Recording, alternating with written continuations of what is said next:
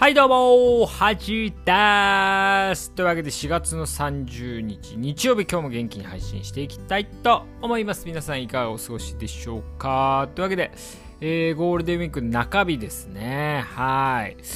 まああのー、病院とかね私は月火は普通に仕事あるんですけどもまあ普通一般のね会社だともう10連勤の中頃の方もいるんじゃないかなと思うんですけどもはいいかがお過ごしでしょうかというわけでね。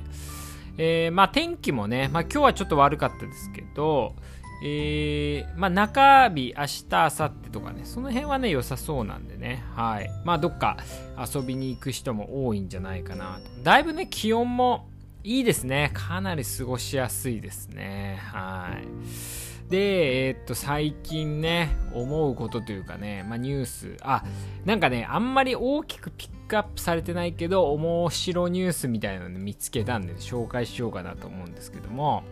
あのー、なんかな、文房具かな？なんかその、事務用品とか売ってるアスクルっていう会社があるんですけど、それがね、まあ、1年前か2年前に、あのーそこの工場がね、あのー、燃えちゃったんですよね。ほぼ全焼みたいな感じで、あの、火災が起こっちゃって、で、まあその原因が、その段ボール、廃、段ボールを捨てる会社ね、うん、委託してた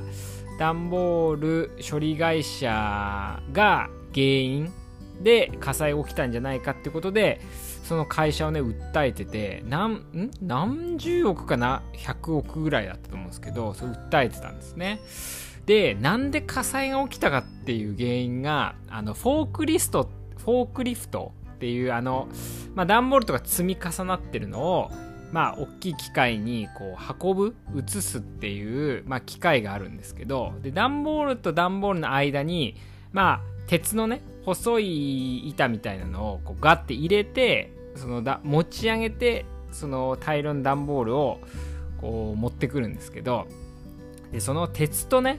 段ボールがこう車がね前行ったり後ろ行ったりっていうのを繰り返してるうちにその段ボールと鉄がね擦れて段ボールが燃えちゃって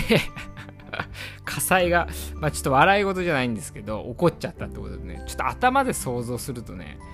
面白いなと思っちゃうんですよ。うん。だから、よく原始時代というかね、何もないとこだって、あのなんか、葉っぱに、葉っぱをね、下に敷き詰めて、あとなんか変な糸みたいなの下に置いて、なんかこう木を、木の棒をね、ぐるぐるぐるぐる回して摩擦でね、こう火を起こすみたいなのあるじゃないですか。まあそれと同じような感じで、こう鉄とね、段ボールがこう行ったり来たりで摩擦が起こることによって火災が起こるっていうね、すごい原始的な火事だなと思ってでもその火事でその段ボール会社はねなんか50億とかそのぐらいのなんか裁判訴えられてますけどいやーなんかねいやもう倒産するんじゃないかなと思うんですけどねその訴えられた方はねっていうねまあ事件があったってことでね。まああんまりこう笑っちゃいけない事件なんですけどね。あとねこう、まあ、自分のね職業にも関係あることなんですけどあの金沢医科大学でねちょっと興味深い事件がありましてあのこの金沢医科大学の病院長がその、まあ、90歳ぐらいのね男性まあなんか工場の社長がいたらしいんですけどあのその人があのから3億円ぐらいね寄付金をもらってたんですよ。でそのおじさんが亡くなっちゃったんですけどで家族がねいろいろこうお金の整理とかしてたら実はねその3億円っていうのはこう銀行とかに借り入れして借り入れして3億円寄付してるってことに気づいたわけですよね。で実はその90歳のおじまあ90歳なんでね90歳のその工場の社長はあの認知症疑いだったってことでだからこう事件としてはその病院長がその病院にね寄付をさせるこうためにあの認知症のおじいちゃんを騙してこう借り入れさせて3億円寄付させたんじゃないかっていうことでその病院とね病院長も訴えられてるのかな。まあでも関西医科大学をを訴えてるんですけど遺族がね。でもね確かにこの認知症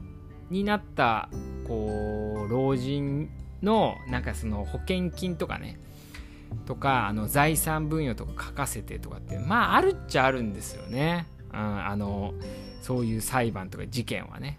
うん、でもそれはねこう医者がやっちゃうとねまあちょっとまずいなと思いますよね、う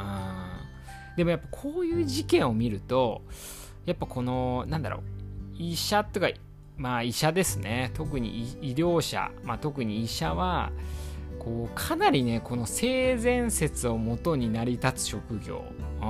なんだなと思います。まあ確かに悪いことしようとか思えばねいくらでもできるなって思う時あるんですよね。でもやっぱりこうそういう職に就いたからにはね、うん、まあこうまあ人の少しでもね役に立てればみたいなね信念でやってる医者もまあ多いことは確かに多いんですよね。うん。でもやっぱそういう悪いことしようと思えばねいくらでもできるなっていうのをこのその事件を見て思ったしまあこの裁判がねどうなるか、まあ、長引きそうですよね。うん。でも遺族としてはかわいそうですよね。なんか借金だけ残っちゃって。まあ遺産相続しなきゃいいだけの話なんですけど。あそうそう。遺産相続相続ってこう借金も相続しない相続放棄みたいなのできるんで一応この借金が残っててもね別に全ての遺産を放棄しますって言えば借金も残んないんですけどまあでもね家とかねあったりするとこう家を財産分与しちゃうと借金もねついてきちゃうっていう形になるんで、